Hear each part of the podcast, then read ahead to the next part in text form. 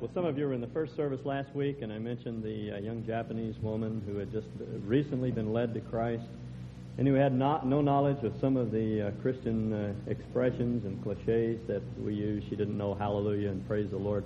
So when she became a Christian, she was so excited, she just leaped up in the air and shouted, Yippee!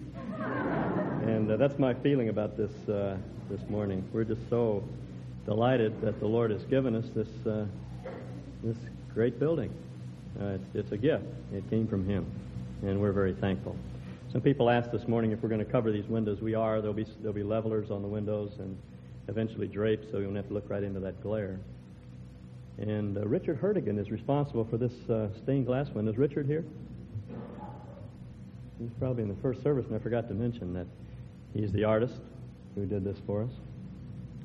But uh, we, we're just thankful that the Lord has made this arrangement for us. Turn with me, please, to the eighth chapter of Acts. Acts 8. I hope the approach that we've been taking to Acts has been helpful to you. I've always been a firm believer that uh, history can be the dullest subject in the world if uh, we view history merely in terms of dates and events and facts. But when we look at history through the eyes of the people that were involved, it takes on an entirely different look. And that's what we tried to do. We tried to see the history of the early church through the eyes of these actors these great men and women who were responsible for the early expansion of the church. And the thing that comes through to me time and time again is the simple fact that these are just real people, plain, ordinary, garden variety people just like you and me, through whom God accomplished uh, great things. Last week we began the uh, story of Philip in chapter 8 and saw something of his uh, very successful ministry in Samaria. He went up from Jerusalem as a result of the dispersion which uh, Paul uh, produced, his persecution produced. And uh, Philip went up to Samaria and began his ministry there. The results are described in verses 6, 7, and 8 of chapter 8. The multitudes, with one accord, were giving attention to what was said by Philip as they heard and saw the signs which he was performing. And then in verse 8, there was much rejoicing in that city. There was, there was a wide spread response to the gospel. But in verse 26, we read that an angel of the Lord spoke to Philip, saying, Arise and go south to the road that descends from Jerusalem to Gaza. This is a desert road. It's odd, isn't it, that the Lord would call Philip away from a very successful ministry in Samaria and send him out to an uninhabited region. That's actually the meaning of the term that's translated desert here. There's an international road that leads from Jerusalem down through what today is the Gaza Strip and on into Egypt. And it's this road that uh, the angel of the Lord is referring to, and it, and it is indeed desert road. It looks very much like I-84 as you head toward uh, Mountain Home. There are just no people out there, and it just seems odd that the Lord would take Philip out of this uh, highly successful, high-profile ministry and send him off to a, a desert area where there's no one to preach to. But uh, Philip responded. In verse 27, Luke tells us that he arose and went. He was an obedient man. And behold, that is to his surprise, there was an Ethiopian eunuch, a court official of Candace, queen of the Ethiopians, who was in charge of all her treasure. And he had come to Jerusalem to worship, and he was returning and sitting in his chariot and reading the prophet Isaiah. Philip was uh, hitchhiking along uh, this road on his way to Gaza. And suddenly, over the hill came a war chariot and a tall, imposing, very impressively dressed black man seated in it. And we're told, although at this point Philip, I'm sure, didn't know, that he was the uh, he was a cabinet member of the Ethiopian uh, in the Ethiopian nation. He was Candace's treasurer. Candace was the uh, queen mother in Ethiopia. We know her name. And she's known from uh, extra biblical history. And we know that uh, at this particular time, the actual king was her son, but he didn't rule because he was considered to be an offspring of the sun, and he was too sacred to get involved in, uh, in the management of the nation. So his mother wore the royal pants in the family, and uh, she ruled Ethiopia. Now, this is not the Ethiopia of today. It would, uh, this particular nation is located in what today would be Sudan, in the interior of Africa. It was a very wealthy, powerful nation, and this man was the Secretary of the Treasury. He would be like Donald Regan today. If you can imagine in your mind walking along I 84 and Donald Regan coming by in his limousine, that's uh, somewhat the situation that Philip was confronted with. And Luke tells us that he was reading from the scroll of Isaiah. He had evidently purchased this uh, scroll in Jerusalem where he had gone to worship. He was probably not a convert to Judaism because at that particular time eunuchs were excluded from, uh, from worship in Jerusalem. He was probably what the Jews would call a God-fearer, a Gentile who read the scriptures and occasionally went to the synagogue but who was not permitted to actually become a part of, of the spiritual community of Israel. He was an outsider. But he was a man with a, with a hungering, thirsting heart. He was open to truth. He was looking for truth wherever he could find it. We all acknowledge that people who are down and out need God, but we forget that people who are up and out also need God. Sometimes our, our civic leaders prominent people in our communities are, are, are, the, are the people whose hearts most hunger after God because they've arrived and they're unsatisfied. They know that, that their accomplishments have not, not done anything for them. And apparently this was, this was the condition of this man. He was looking for God. And he's reading the scriptures. And so intense was he that he purchased a scroll of Isaiah. Now don't think of a book like this that he was reading out. It was one of these huge scrolls that they had in those days. There were probably a couple of rolls about the size of a five pound coffee can, about that long. The thing must have weighed about 50 pounds. And he had it sitting in his lap, and he was reading out loud because people in those days read out loud. They didn't read silently. No one did. They were literate, they could read and write, but they didn't read well. They read on about a second or third grade level. Because you have to remember, we're exposed to literature all the time. Every, every time we turn around, we see something on a printed page letters, magazines, newspapers. They rarely saw anything printed, and so if they read it all, they read very poorly. And this man was sitting in his chariot, and he was spelling out the words as he went in, a, in what would, we would consider a very childish way, reading through Isaiah 53. And Luke tells us that Philip had run up he heard him reading Isaiah the prophet and said, Do you understand what you're reading? Uh, again, you, you have to put yourself in Philip's shoes. Can you imagine running up to Donald Regan's limousine and rapping on the window and asking him he, if he understood what he was reading? That happened to me once. I was walking through the library at the University of California in Berkeley, and I saw a black student sitting in a carrel reading a Bible. And I thought, aha, this is my chance. I can be like Philip. And so I uh, leaned over and whispered in his ear, Do you understand what you're reading? And he laughed right out loud. Everyone in the library turned around and looked at us. Turned out that he was a young Christian from Nigeria. Unfortunately, he wasn't reading Isaiah. It would have made a much better story if he was. he was reading Matthew, but it was the beginning of a, of a friendship. But in this case, uh, the man did not understand what he was reading. Luke tells us the portion of Scripture that perplexed him he was led as a sheep to slaughter, and as a lamb before its shearers is silent, so he does not open his mouth. In humiliation, his judgment was taken away. Who shall relate his generation, for his life is removed from the earth? Now, that's the passage that's found in our Isaiah 53. It's a bit unlike the text that we have because he was reading out of the Greek translation, which is a much more free translation, so this doesn't exactly correspond. But it's the same passage. And it perplexed him. He couldn't understand who the author was referring to. Was he referring to himself? As, as he puts it, the, the eunuch answered Philip and said, Please tell me, of whom does the prophet say this, of himself or of someone else? Prior to Jesus' time, no one had any idea what Isaiah 53 referred to. It's really clear from everything that the rabbis wrote that they did not have a clue. They didn't know if this passage referred to the nation of Israel or to the prophet or to whom it referred. They had no idea until Jesus came. And he explained the passage, often indirectly, sometimes very directly. In Matthew 10:45, Jesus said to the to the apostles, "I did not come to be served, but to serve and to give my life a ransom for the many." And he's quoting right out of Isaiah 53, where Isaiah says that the one who comes, who is the servant of the Lord, the one who comes to serve, will justify the many. And when Jesus uttered those words, everyone knew that he was saying he was the one to whom Isaiah referred.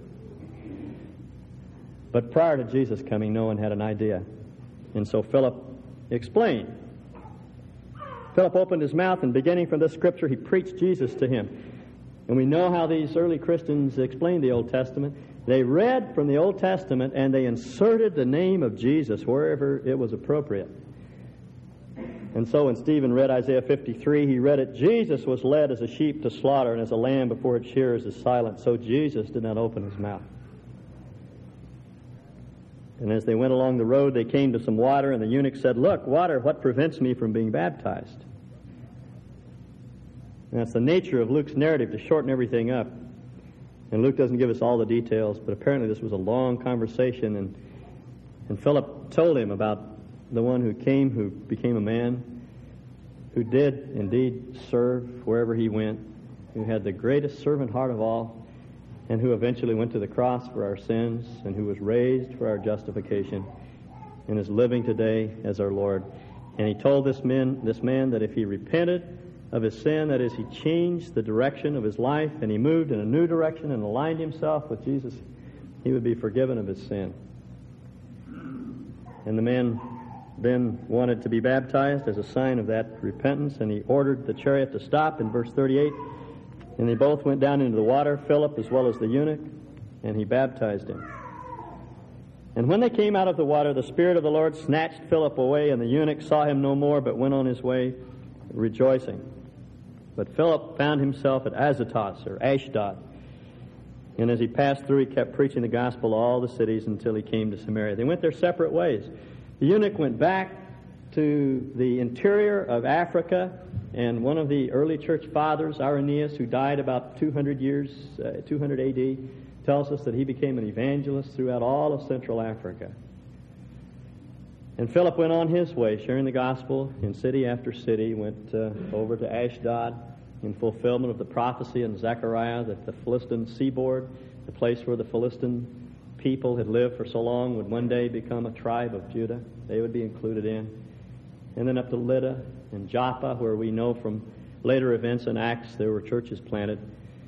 And then on to Caesarea, where we find Philip some 20 or more years later in Acts 21. If you'll turn there with me.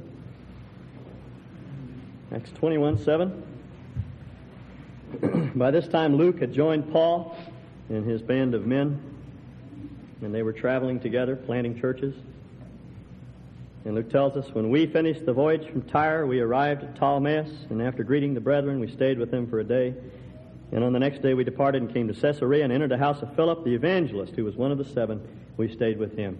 So there's uh, Philip, 20 years later, still plugging away, doing the job that God had given to him. He's like the man mentioned in Psalm 92, who, who's like a cedar planted in Lebanon, who in his old age is still green and full of sap.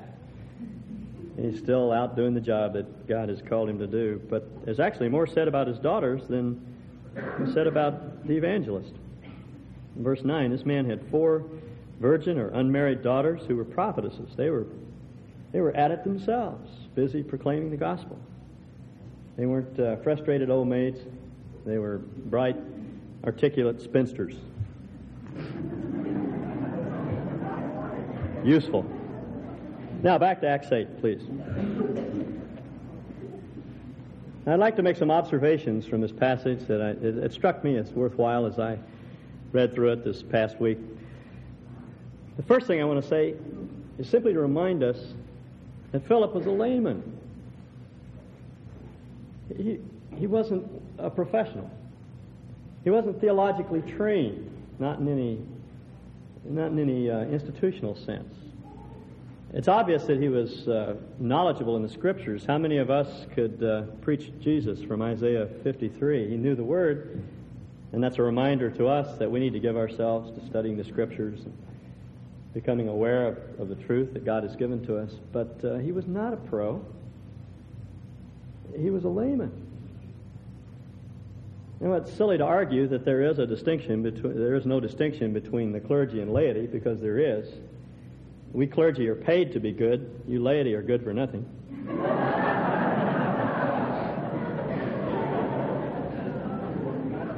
but but really there is no difference. I am no more or less responsible for the fulfillment of the Great Commission than you are. All of us are called to be witnesses to the truth. The Great Commission was never rescinded, and still ours to obey. And here's a man who went everywhere, just a common, ordinary believer, who had a vital, effective, powerful ministry wherever he went. He proclaimed the truth. He was useful in God's hand.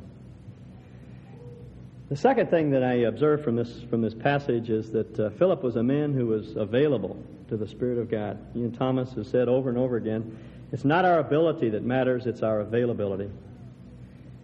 It's simply a matter of putting ourselves at God's disposal and saying, Here I am. I'll, I'll go wherever you want me to do. I'll be whatever you want me to be. I'll let you schedule my day. I have plans for this day, but you have the right to interfere and interrupt and set up appointments on your own, and I'll simply trust you to put me in the right place at the right time so I can meet the right people and say the right things. And that's, what, that's when the Christian life gets exciting. If you're bored by the Christian life, then you simply don't understand this principle. The only thing predictable about the Spirit of God is that He's utterly unpredictable. You never know what He's going to do next. And if we put ourselves in His hands, then He's going to use us in ways that exceed our expectations. I think I've told you before the young man I met on the campus of the uh, uh, Foothill Junior College down in the San Francisco Bay Area. I was walking across the campus one day and I was on my way to meet a student who didn't show up. I spent half of my life working with students that never showed up. I learned to carry a book with me everywhere I went.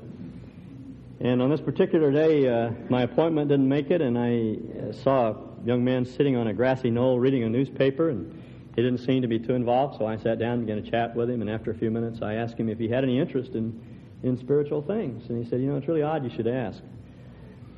I've just come back from Vietnam. He was over there for about 18 months, and he was badly wounded, and he came back psychologically shot to pieces. And, and he said, I was just thinking that I need to give my life to Christ.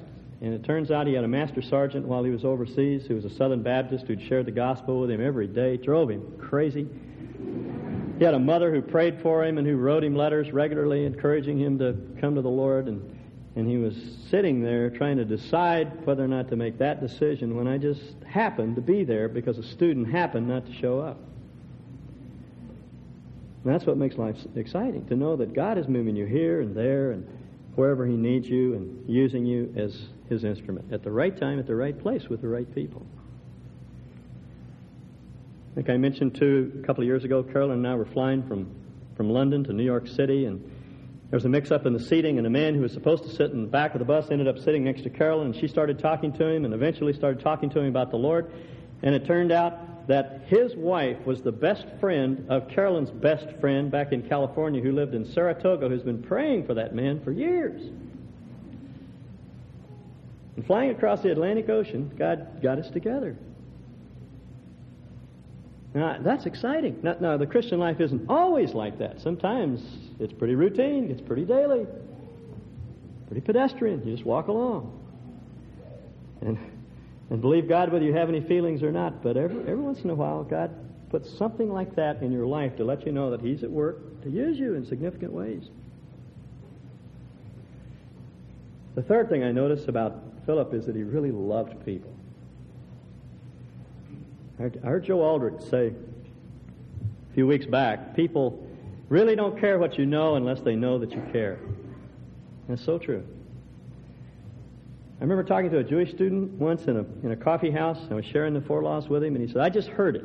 He said, This morning, somebody went through these uh, four laws with me, and he said, I had the distinct impression that he was looking right straight through my head at somebody on the other side. Boy, did that ever hit me because I thought of the times that I've rattled off the gospel to people and really didn't care at all about the individual. More preoccupied with my presentation than, than the person. But God has called us to love people. red, yellow, black, white. They are precious in His sight. Are they precious in our sight? You know, racism is a sin. Bigotry is a sin. It's wrong. Those are all superficial differences that really make no difference whatever. Philip wasn't put off by the fact that this man was black. It didn't matter. Or that he was non Jewish. It didn't matter. Because he saw there was something that far transcended any cultural difference, and that is a hunger for God in the hearts of people. He was a man that needed help. Uh, Billy Graham tells a story. I can't remember if he told it at the crusade or if I read it somewhere, but he tells about a young woman who lived in the South during the Jim Crow days. I, I lived in Texas during those years, and I still remember the buses with the signs blacks to the back of the bus and the whites all sat in the front. And there were, there were drinking fountains all over town white only, black only.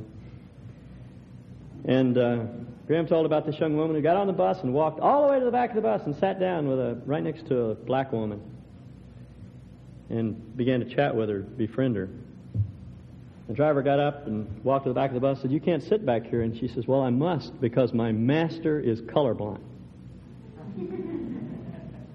That's what we have to remember. Our Lord was not put off by the Samaritan woman at the well. He loved her. It doesn't make any difference what color people are, what their national origin is. Doesn't matter. They're people. We mustn't reject them.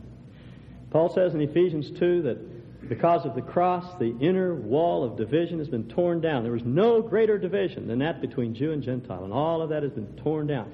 The ground of acceptance now is not some standard that I have, some cultural standard that's purely artificial.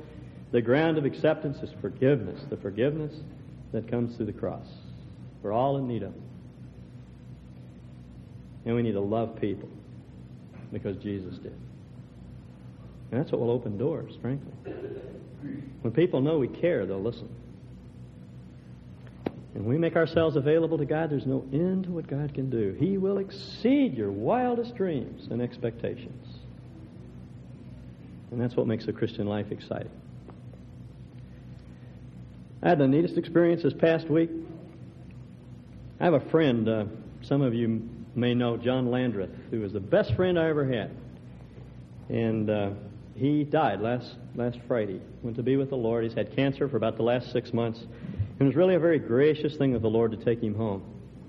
But through those final months, as he was in uh, increasing uh, discomfort, he he used to go from bed to bed in the ward at Stanford, the cancer ward at Stanford, and share the gospel with terminally ill patients. I have no idea how many people he led to Christ during those years. I told him he was like uh, like Samson, he slew more Philistines in his death than he ever did in his life. He was just an amazing man. He went out in a blaze of glory. But it was, um, it was tough. It was hard for those of us that knew him. And I was flying down to San Francisco Monday morning for the funeral, and my thoughts were just full of myself and my relationship with John. I sat down uh, in an aisle seat, and I really wanted to be left alone. And I sat next to a young man, about 13 years old, very attractive young man, and right next to him, a, a woman in her early 30s who lives in Los Banos, California. She's, she's the wife of a rancher there. And we struck up a brief conversation, and she was reading Helter Skelter, Truman Capote's book. And the uh, boy became interested in the book, and he started looking at the uh, pictures in the center of the book, and they're pretty macabre. Some of you have seen them. And I didn't know what to say. It wasn't any of my business, and I uh, didn't want to tell her what she should do, so I just stayed out of it. And anyway, I wanted to be left alone and didn't want to talk, so I went to sleep. And as we were descending over Tahoe, the uh, captain woke everybody up to tell them to be sure and look at Tahoe.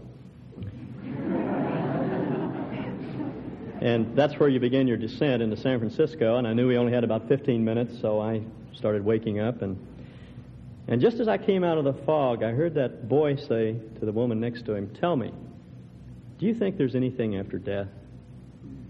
Or do we just die like animals and cease to exist? And she said, I don't know. She said, I think about that all the time.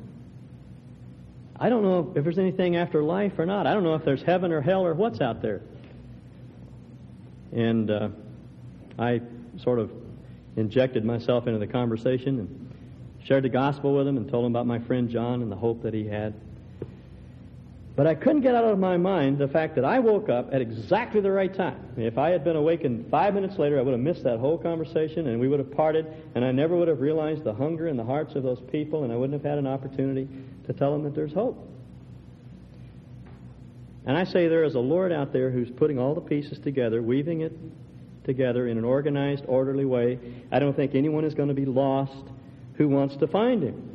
Here's a man on a desert road headed away from Jerusalem. The Lord saw to it that Philip got to the right place at the right time, and he was the right man for that situation.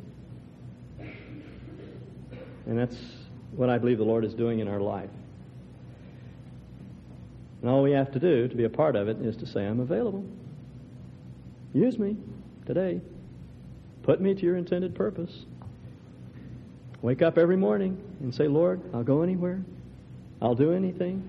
I'll be whatever you want me to be. This is what I have planned, but you have the right to alter my, my plans and put me to your intended use.